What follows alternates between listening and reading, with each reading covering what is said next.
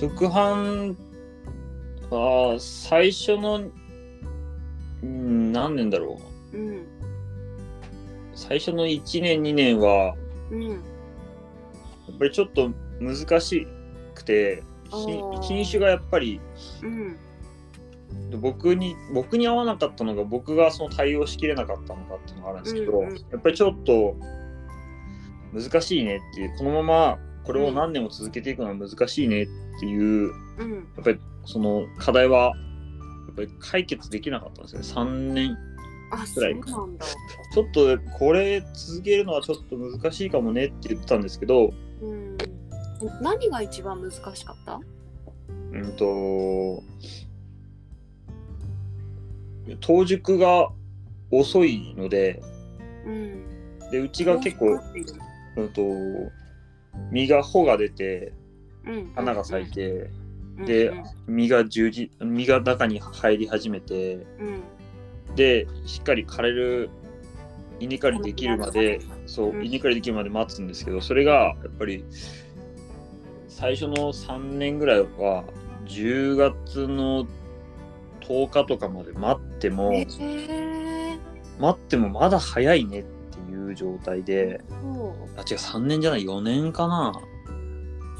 か。で全然いやこれ間に合わないねっていう。うんでやっぱり10月の10日まで行ってまだ早いってまだ狩るには早いってなったらもうそれ以上待っても進まないんですよね。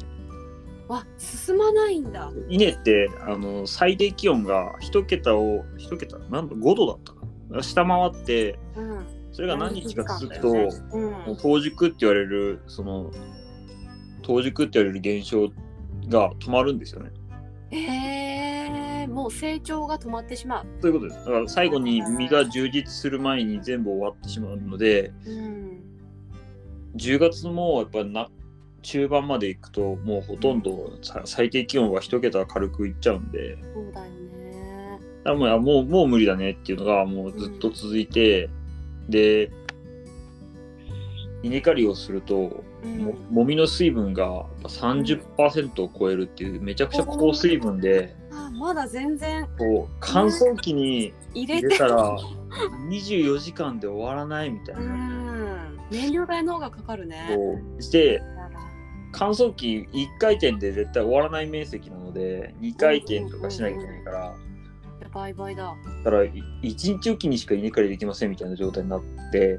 あーちょっと効率これはちょっと何年も続けるのは難しいねってなってたんですけどあの新しい品種がお。出てやっぱ品種なんだ。エミマルっていう品種が出てからあ聞いたことある。なんかえみまるちゃん。その品種が出ててそれに切り替えた途端にうん。もう全部の問題がクリアできて。すごいね。いやー品種にそのやっぱこだわり続けないことも大事だねその新しいことをするっていうのはね、でその品種が本当に食べてもうん。味も悪くないし、ほうほうほうほう。まあ、やっぱり移植と比べたらうちもう移植は特産なんであの原農薬原化学肥料だから、うん。まあ、ちょっと味はその直販と比べると味は変わってくるんですけどそれでも業務用とか加工用とかとかん考えると、うんまあ、全然悪くない食品で,、でありだな。収量も悪くないしうん。でそういう当熟の問題もクリアできるしうん。で春のやっぱ春の寒い時期にうん。田んぼに直接種をまいてもしっかり芽が出るっていう、まあ、うん。低温苗立ち性っていうんですけどうん。それがすごく良くてうんうんだから春先の忙しい時期にうん。こうすごい短タイトなスケジュール組まなくてもちょっと余裕持ってうん。早めに種まいちゃってもオッケーなんだ。もう大丈夫だねっていうぐらいの品種なんで。エミマルすごいね、これはうん。この品種でかなりもううちの直販の可能性がもう。うん。要するにちょっと継続が難しいかもしれないって言ってたところがもう全部クリアされていやなんだったら移植やめても多分これでいけるよっていうところなので、すごいね。それはすごい。そっか。切り替えるってすごく大事だね。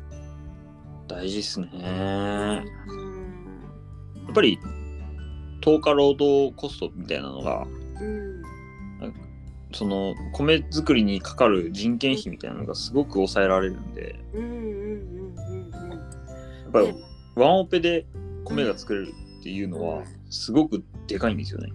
そうだよね